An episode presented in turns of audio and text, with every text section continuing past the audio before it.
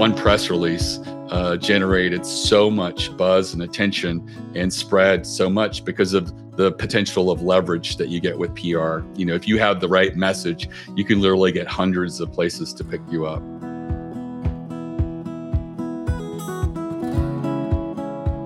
All right, you're listening to the Deal Closers podcast brought to you by websiteclosers.com, a show about how to build your e commerce business to be profitable scalable, and one day even sellable.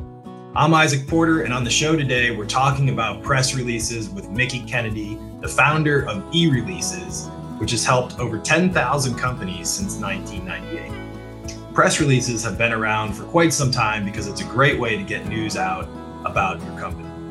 Maybe you had a record quarter, or maybe you closed out a round of funding. Maybe there's even an event you want to. Uh, I'll tell you personally, my favorite press release is when I see website closers announce another successful e commerce business sale. Love to read those, those are fun. But I think the question and the topic that I want to dig into a little bit more today is how are these valuable to the businesses? Let's find out from Mickie Kennedy. Hey, Mickie, how's it going today? Uh, good. Thanks for having me. Yeah, man. Glad to have you on the show. All right. So, back in 1998, when you started the company, people were getting their first email addresses maybe like a Hotmail or an AOL account. Google launched, but it really wasn't a big thing at that point. GeoCities and Lycos were like top most popular, top 10 most popular sites. Um, these are ancient times in the world of e commerce. So, walk us through the problem that you were seeking to address back then and what you hoped e releases could do to help. Right. So before that, uh, just a couple years before that, I was sending out press releases for a telecom startup that I worked at, and we just faxed it.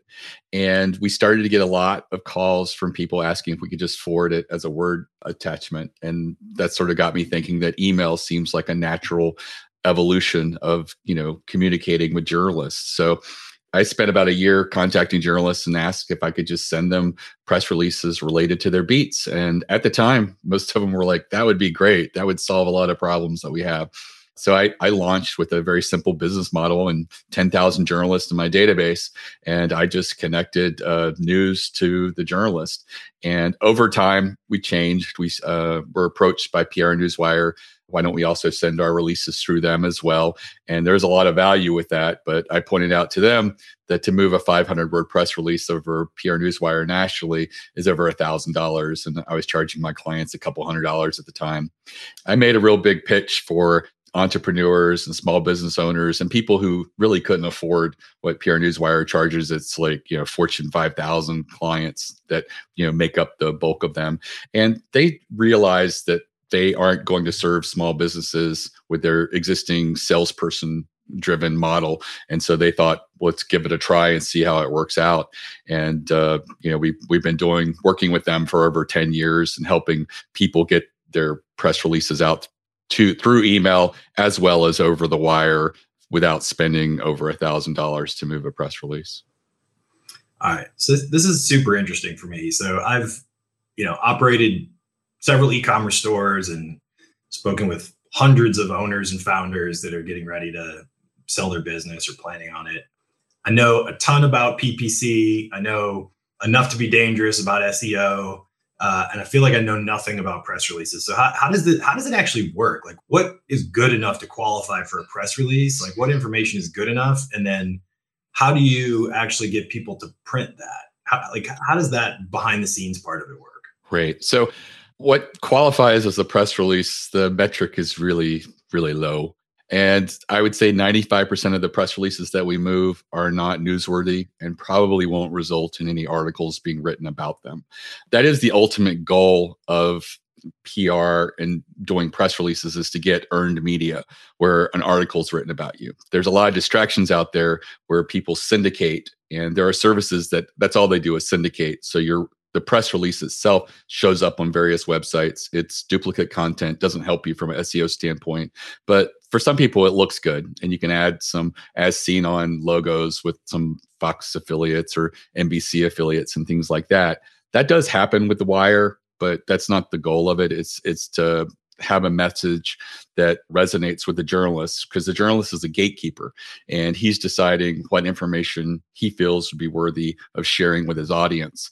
And if you can kind of reverse engineer, you know, uh, you know, our goal is to sell more product, but uh, how can I position this this new product that we're launching in a way that be, would be really compelling and make a journalist want to share it? How do I make it irresistible? And that takes a little bit more work and a little bit more creativity and thought. But you know, doing press releases more strategically will you know get you those articles that so many of, of these press releases that move just don't get anything. Okay, all right. So let me just dig a little bit deeper. So I'm a small business owner, right? And maybe one of my clients just acquired a another small business, maybe it's an e-commerce business, and I want to do a press release about the acquisition with the goal of promoting both the businesses, the my existing business and the business I acquired, right? So I, I call you up, I tell you about that. Like, how do you take that I guess maybe somewhat self-serving, almost advertising type of concept and turn it into a press release. I imagine that's got to be kind of the art of what you do is making that sound interesting and news rather than advertising because there's a fine line there, right? Right, there is. I mean, one of the things that I would try to do is I I would look at this acquisition in the context of your industry. Is there consolidation happening? If so, do you have some numbers? There's a lot of data that's out there, and if you can put it all together in one place for a journalist and then put your story in the context of that, that makes it very meaningful and more likely that a journalist has more to work with. You know, having a really compelling quote about your industry not just specifically about this acquisition is another way to really build a story and give journalists more to dig into than just you know two two companies who found each other and and and have combined. Yeah. Okay. That's that's really cool. And so when you maybe you're talking to a new client. Are you kind of talking through this kind of strategy and having them you know get the information that you need to to actually turn it into a press worthy release? Is that is that part of the the consulting work that you do it, it is. Um, I also have a, a master class of winning press release strategies that I try to get my clients to you know watch. It's an hour video. It's completely free. It sort of synthesizes several different types of releases that you know generally always get uh, media attention. Like the the big one that always works is doing a survey or study within your industry.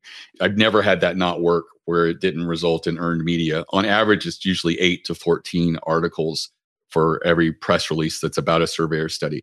And a lot of people think that that's a lot of work, and it doesn't have to be. You know, you set up SurveyMonkey, you build out some questions, spend some good time thinking about the questions that are very appropriate. Right now, things are going on. There's supply chain issues. There's labor issues. There's you know people who are having trouble finding work people who don't want to work you know people trying to find staff and also trying to make it work because it seems like there's something that's different.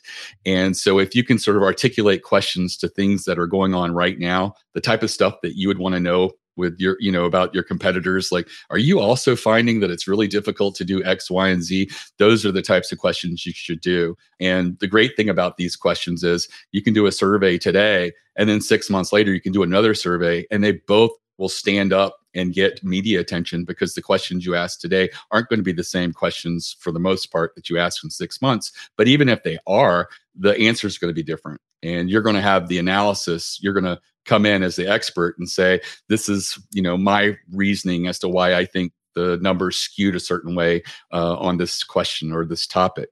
And that's a really great way to stand out within your industry build a huge credibility across your industry because you, you know when when someone authors a survey or study they are seen as experts in their industry. It just happens. You know you just going out there and doing that.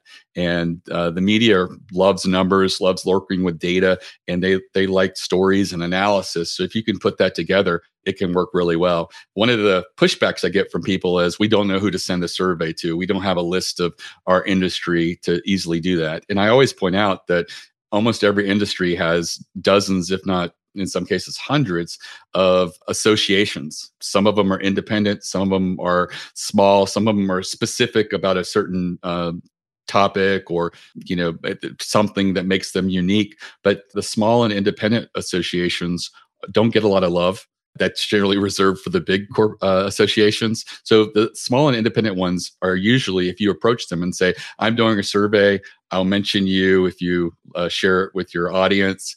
They see it as a win-win because they're going to be in the press release that you'll be issuing, and in some cases, they may want to co-brand the survey or study. Sometimes that may may may work you know for you or you feel like there's you know that does give you a lot more credibility as well but you know it's just it's as easy as that. And then they'll share it uh, through email or social media sometimes both.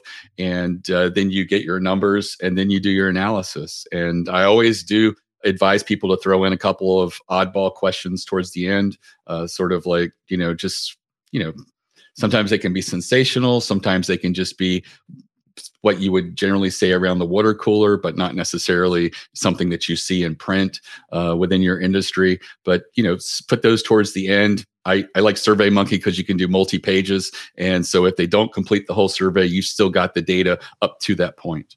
Yeah. Okay. Some awesome ideas here. Um, I definitely want to put a link to your masterclass out with the with the podcast. So let's go back a little bit to the beginning of eReleases. So what were you know some of the the craziest or maybe most memorable press releases that you saw or wrote you know when you when you were getting started Hey, so we did a press release for Allerca, A L L E R C A. They were started by someone who was in the veterinary laboratory business, and they did like a lot of testing, like a lot of stuff, lab work that you would send out uh, for your dogs or cats. And they moved into under Allerca selling hypoallergenic pets. They were genetically engineered to not have dander or allergens and things like that.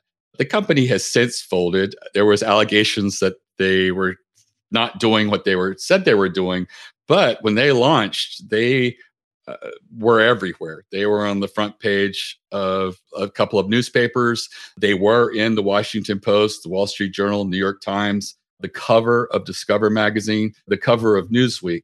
They were on the cover of about 14 magazines at the same time because I took a picture in uh, Chicago airport on a newsstand because I just couldn't believe it most of the uh, articles and headlines were not good. They were like, "Are we playing God? Should we be doing this?" You know, tinkering with animal DNA and stuff like that. But you know, they did very well. They got many millions of dollars in deposits, and they delivered animals. But you know, there. What happened after that? I, I have only read a little bit here and there, but it, it it did come crashing down. But I I knew when I got that press release, it was going to do well because this was completely novel and unique. Yeah. and, and you know, it was, it, it felt very sci-fi to, to be selling uh, an animal. And, and so that, that was really interesting. In the pandemic, we did a, a free press release for the dining bond initiative, which was set up from a, a person who had a small PR firm and she wanted to help restaurants that were closed during the pandemic and so started this initiative so that you could nominate your favorite local restaurant and if they were able to get in contact with them basically you would give money it would go directly to the restaurant and it'd be secured kind of like through a gift certificate. You got picked up in over 150 uh, newspapers and places like washington post new york times wall street journal all the big ones a lot of the food uh, trade magazines picked it up as well. And millions of dollars was generated in sales to help restaurants. It did so well because there was a lot of negative news at the time and uncertainty with the beginning of the pandemic. Yeah. And here was something that was positive and it was something actionable. It was something that you could do locally. And, you know, that people were looking to help, they were scared. And so I think that's why it did so well. Even though it's a very short lived you know initiative it, it, it did a lot of good very fast and i think that pr one press release uh, generated so much buzz and attention and spread so much because of the potential of leverage that you get with PR. You know, if you have the right message, you can literally get hundreds of places to pick you up. Wow, that's cool. So if you get picked up, I want to ask another SEO related question. Let's say you, you do a press release for me, right? I'm I'm your client, and and it does get picked up by other media sources, right? And they mention my name. Doesn't that also help SEO it does my name because it's yeah. going to help to build kind of that expertise and authority on the search engines. It does. Like Google has published a patent where they give uh, SEO benefit to people in which there's no URL in the article. Uh, they specifically cited articles and newspapers in their patent by saying like uh, we can contextually tell that an article in the new york times that mentions eReleases is about eReleases.com even though there's no url in it just the context of the story and what's being written. And so they give an seo benefit. So we love it when places include links but many many times uh, you, the larger publications like wall street journal and new york times are less likely to include it that being said, the survey or study idea that I gave you, they often will include a link to the survey on your website if you have a page that you built out where you have all of the questions, all of the data, all of the stuff, because you only focus on a little bit of that in the press release. So it makes sense to send people there to get the full story and to get all of the information and stuff like that. So I, I do find that that's that's a hack that works really well to get that link back to your website. Yeah, yeah. Obviously, getting the backlinks are uh, the gold standard, but the name mentions I, I, I believe could be really valuable, uh, especially with that leverage concept where this can grow organically and get get your name out there in a lot of different ways. So we talked about the past and a little bit of the background. So take us to present day. How are your clients or how should our listeners be utilizing press releases now? What's what's the low hanging fruit out there? Right. So I think that anything where you can stand out and have a unique story, like some of the clients that we have that do really well are startups. You know, it might be someone in a Kickstarter or Indiegogo. About a third of the people that appear on Shark Tank use us to promote their episode before it airs. The producers recommend us. And so they generally do get media pickup. Now, it's easy to explain the Shark Tank ones because they're going on a national show. Yeah. But I think that uh, one of the common things I see with startups is they really know what their story is. They have the elevator pitch down pat. They know what they are doing that defines them and makes them unique and different than everyone else out there. They have that unique selling proposition and they're telling a, an authentic story. And so that makes it really easy to want journalists to, to share. Journalists are curators by nature. They don't like promoting the large companies, the Microsofts and the Oracles of the world. They like to promote the, the, the startups, the lean companies, the companies and, and services and products that you probably haven't heard of. And so, uh, you know, they get a pat on the back when they, people find something that's really cool that they wrote about or shared that's a really great way to, to do that. You know, other things that you can do, sometimes being the contrarian on a topic is a really great way to get injected into a conversation. When something's trending, eh, people have often called it news jacking, where you try to ride the coattails by joining the conversation. But what happens is there's thousands of people joining the conversation with the same message. If you're the one person who's saying, something contrarian you stand the likelihood of getting picked up in every article because journalists want to be objective and cover both sides. But if no one's covering the other side and you raise your hand and say, that's me, and here's a rational, logical reason of, of the cons on this issue, you stand a chance of being in every article that mentions that topic. That being said, you have to do it rationally. You have to do it in a way and take a position that's not going to alienate you with your customer base. I've had some some clients just okay contrarian and just go off the deep end and then wonder why they've alienated some of their existing customer base. No i, I get that. Um, what, what's the biggest misconception out there around press releases?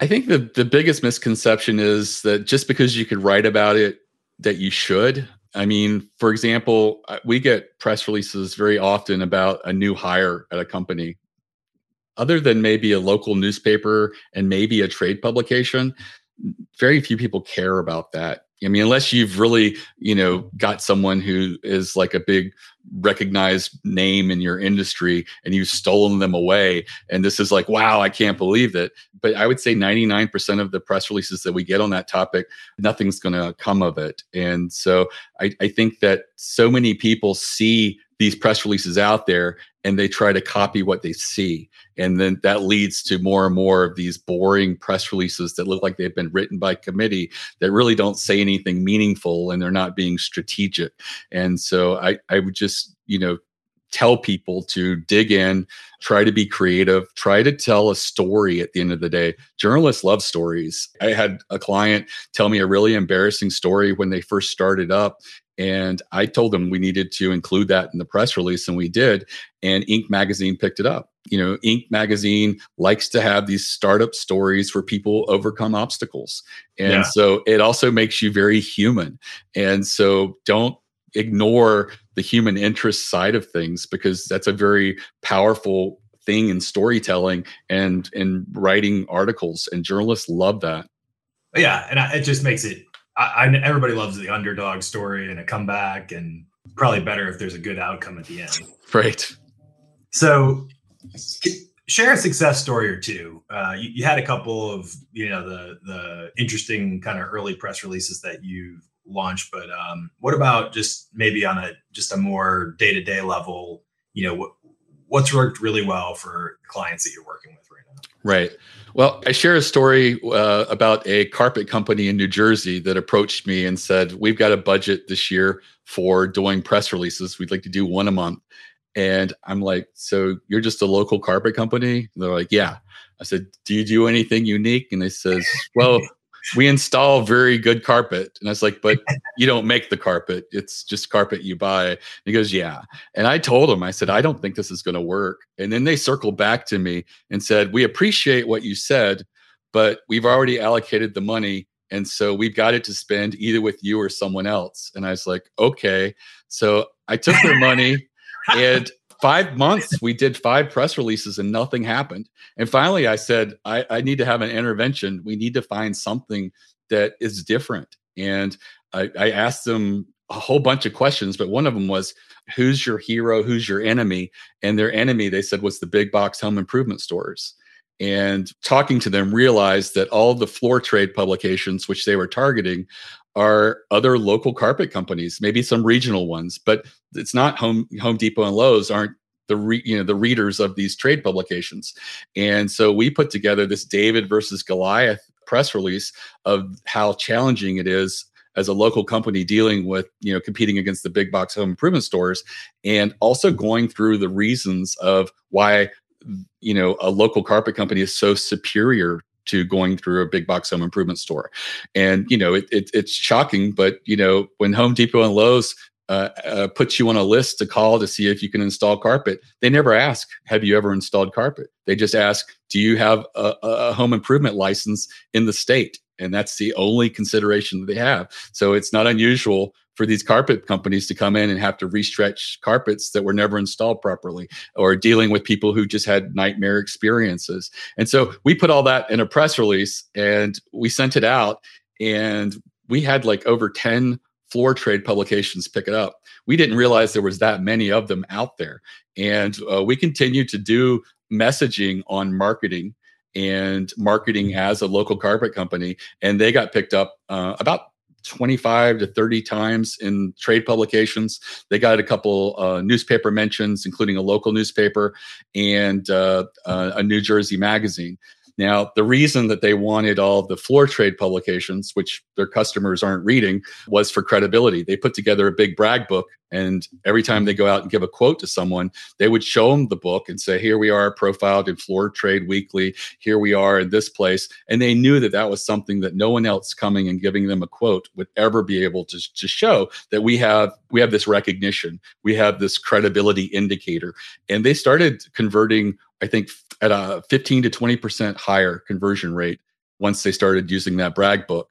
And that's just a, an offline company that was able to to make that work and it worked very well for them. And I also had a auto repair shop in Pennsylvania that lost their domain name. Somehow it was tied to the yellow pages. When the yellow pages went away, the website went away. So they had a new domain name and an SEO guy that they consulted with uh, knew me and reached out to me and said, What can we do to get auto industry links? Because we want industry related links to get them to rank uh, as quickly as possible. And I told him, I said, You're an auto repair shop in Pennsylvania. I think the only way you're going to be able to do it is through a survey or study. And we did. The questions that were the oddball questions that were at the end of the survey, one of them was, What's the strangest thing a customer left in their car while being repaired? And we just left the open field where they wrote stories. Statistically, it did not mean anything because every answer was unique. But we did a roundup of around 50 little esoteric stories and things that people left. And that was what resonated with the media. I think over 10 auto trade publications picked it up over 20 newspapers picked it up including their local newspaper which you know we didn't think was going to happen originally because their goal was the auto links and within i'd say 90 to 120 days they started ranking number 1 when you typed in their city and auto repair. And that was that was their goal. And you know those links were extremely valuable. And because it was a survey and study every one of them included a link to the page because I told them we have to make that page a resource where yeah. we we we just really answer a lot of stuff and have a lot of quotes available and just make it really interesting so that they would want to share it and and they all did.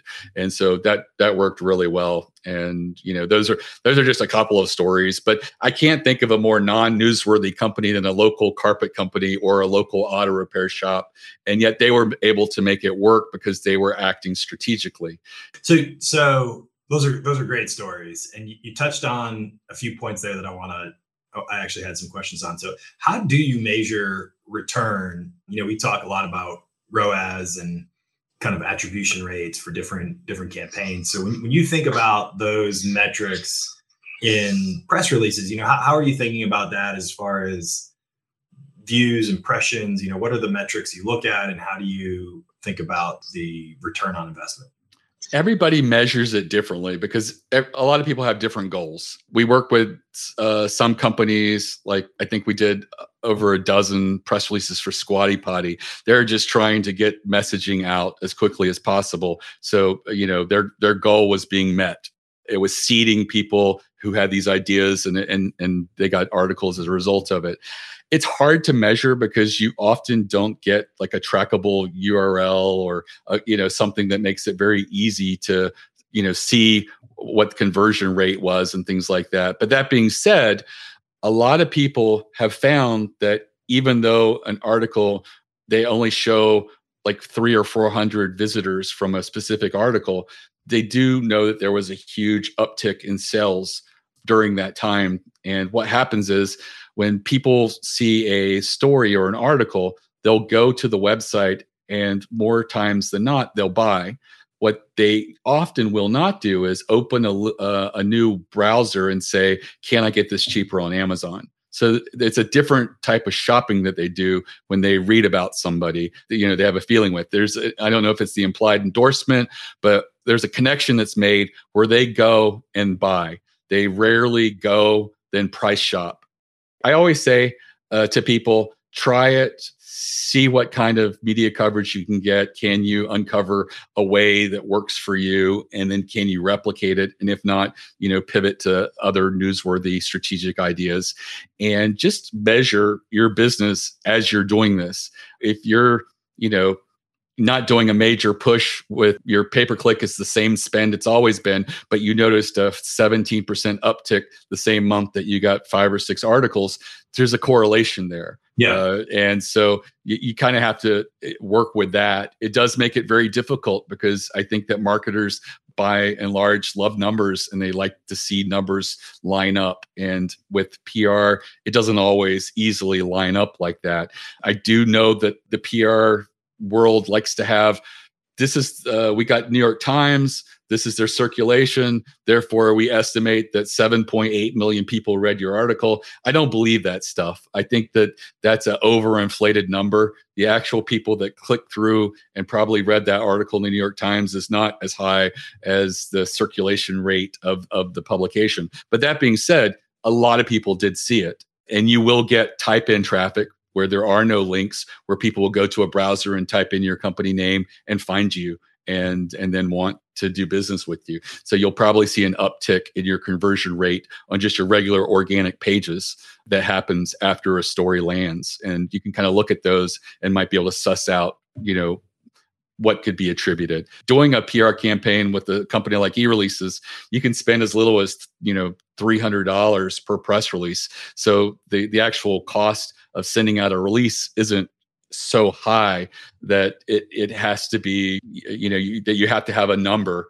that, that is very specific. If you know that you're putting in three hundred dollars and on average generating four or five thousand dollars or more, you might feel comfortable devoting more time and money going forward on that. Oh, really interesting points. Uh, another concept that I had, and I wanted to ask you if anybody's ever kind of used your services in this way. When I work with companies, we're usually getting ready to sell them, you know, and we can start working a year in advance sometimes with the sellers to start planning for that. One of the first things that a buyer will do is to Google the company Google the name, Google press, you know, the name with press release, Google the name with lawsuit, you know, various search terms combined just to see what comes up. And so it seems to me that it could be a really interesting idea to start a strategic press release campaign, not only to build traffic, but to create a bunch of search results by a company's name that you have some control over the content that's going out there. Have, you, have you, are you aware of anyone kind of using that strategy to prepare for a sale and what how does that kind of resonate with you off the cuff? Right. I, I see that with a lot of startups. The people that we work with with shark tank a lot of them continue to use us and send out releases. And i think one of the things that they recognize is every article that they get is an asset that's going to live on and it mentions them. You know a startup may not be thinking of a sell of the company but they may be thinking of trying to drive the value of the company higher and you know get to a point where there is a an event where stakeholders will you know see some gains as a result of that.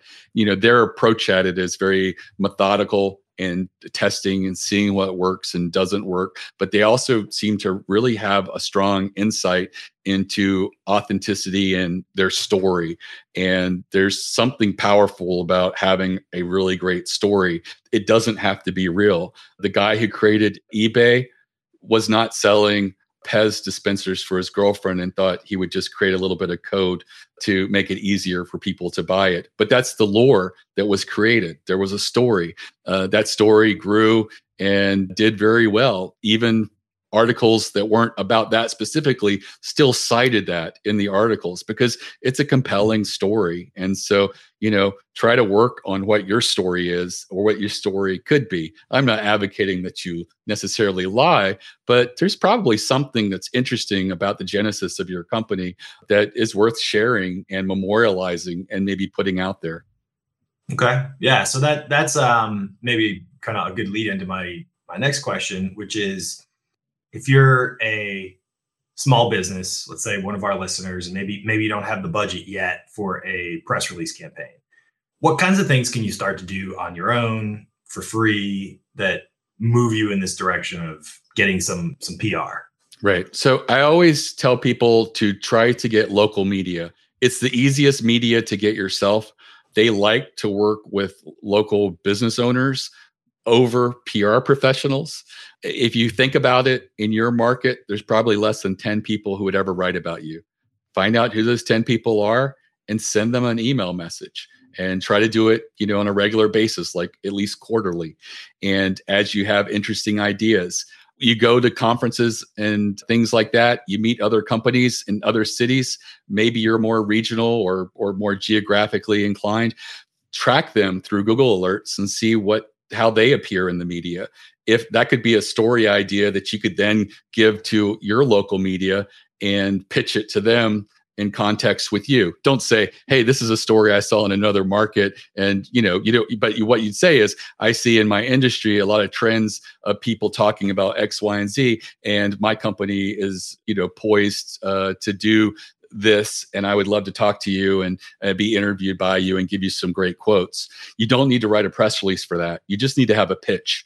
Uh, you just need a couple of sentences as to why it would be an interesting story and get it out to them. You know, and these places are generally like at your uh, newspaper. You would research who generally writes about your industry and then call or try to get their email.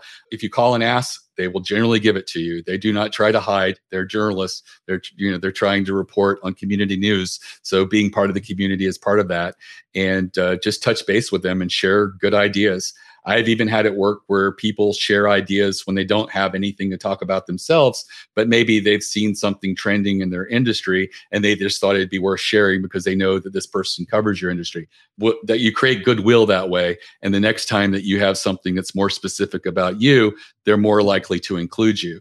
And this is also why you see in a lot of local papers and business magazines the same companies mentioned again and again. They've established relationships with the writers and when the writer's working on a story it's easier for them just to say oh yeah i remember this guy. He uh, i'll just plug him into this or give him a call. Okay cool. So um, what, what's something that i didn't ask you that maybe i should have? You know one of the things that so many people who are thinking about selling a business uh, often think that it's the business that you have to promote, but sometimes it's okay to promote you. I think that you know someone buying you is going to recognize that they're not getting you in the transaction, but they're getting you and your history with the company. And so positioning yourself as an expert also helps the business and also can leverage you going forward. Uh, some ideas that work seasonally are like yearly predictions. So as you know, uh, November comes around, December, you might want to put together some really interesting predictions in your industry that are not the same types of things that you would see in print but are really specific and shows a lot of analysis and insight from you as the expert. Those could work really well. So you know don't don't always think that you have to focus on the business. Uh, you are a part of the business. You have a compelling story to tell. And because journalists love printing stories, they love telling the story usually through the perspective of a hero. And so it's okay to be that hero and to put yourself out there. Awesome. Super interesting stuff. So, uh, Mickie, how can our listeners connect with you? Right. So the website's ereleases.com. All my social media is on the lower right. LinkedIn's a great way to reach out to me personally. We only have editors, no salespeople, so feel free to call or chat or even email with the staff. And uh, we we help people who've never done press releases all the time on their getting them started on a PR campaign. And that masterclass that I'd mentioned earlier is at ereleases.com forward slash plan P L A N, and it's completely free, a less than an hour commitment, but it'll really give you a good audit of your business and how what are some strategic things that you could develop to build a PR campaign for you.